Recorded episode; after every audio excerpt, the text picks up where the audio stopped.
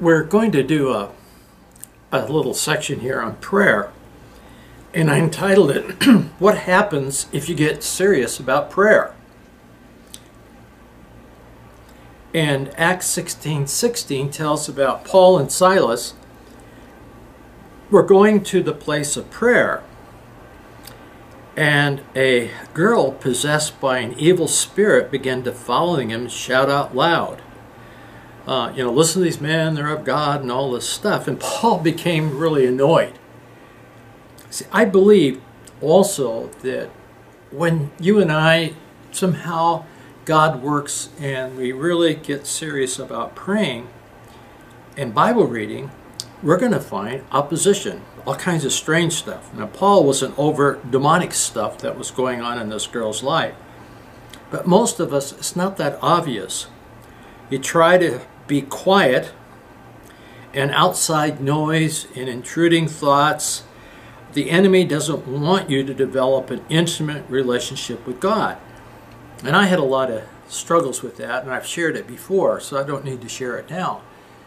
But when you really start getting serious, the enemy gets serious in the way he tries to distract us from this prayer. Well, in Acts 16 25, um, you know, we find that what happened to Paul and them, see, as we make prayer and worship in the secret place a lifestyle, and when the adversary comes, it's only natural to flee spiritually. And we need to flee to Psalm 91 to God and abide under his shadow. I don't know what else to do when, when when you're trying to get serious and all these things are going on, you need to go, okay, Lord, help me. I need your help. I'm going to get under your protection so I can have this time with you that's so important to me. Well, Paul and Silas found themselves in deep trouble. They were arrested, they were beaten, and when they said they were beaten, you know, it had to be pretty awful and put in an inner dungeon. I mean, not just in a dungeon, but in an inner dungeon in the prison. And their feet were chained. Uh, and why? why? Why were they there? Well, they're going to a place of prayer. This demonized girl came along, and they cast a demon out, a demon spirit out of the girl, and now uh, here they are in prison.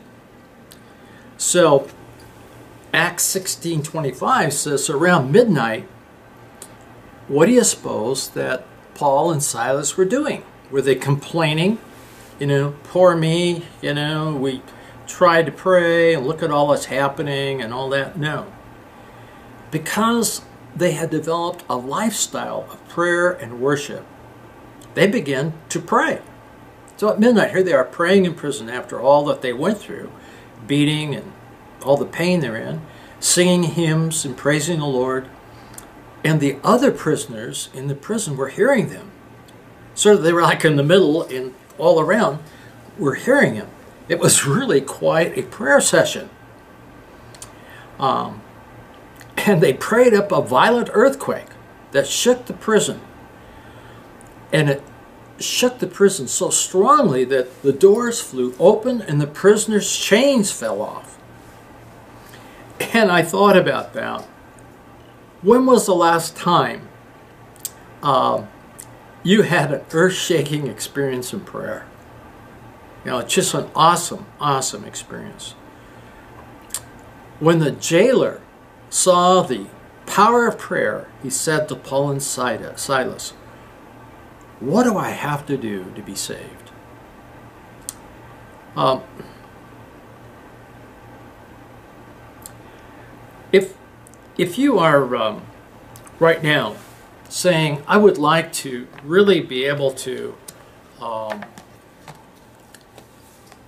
strengthen my personal prayer life or the prayer group we're in, um, this is something that can, can really help you. It's When God's People Pray. I hope you can see that by Jim Cymbala. And it's a series of lessons. It comes with a book. And we've heard good testimonies of prayer groups that when they watch these sessions, the prayer group changed significantly and became much more of a focus centered group. Uh, the prayers had changed. It was wonderful um, what God did um, in that group and how their prayers had changed, really for the better and, and more precise and strong.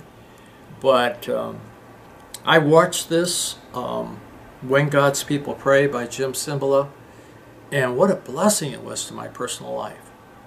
It just reinforced, it just encouraged you, especially if you feel right now that your prayer life is kind of on hold. Um, that can be a real boost, and I'd really encourage you uh, to look at this. And first of all before you show a group but then it, you can discuss um, each lesson after you watch them. I think they're half hour or a little longer. Very excellent very very excellent and very very encouraging. Well may the lord bless you and realize that when you really want to develop a deeper, intimate walk with God, expect opposition. All kinds of strange stuff can happen to distract you from where you were going. Don't get discouraged. Cry out to God. Get under the shadow of the Almighty and ask God's protection and uh, that God would take control of the situation so that you could focus more on your scripture reading and on prayer, and you will be blessed.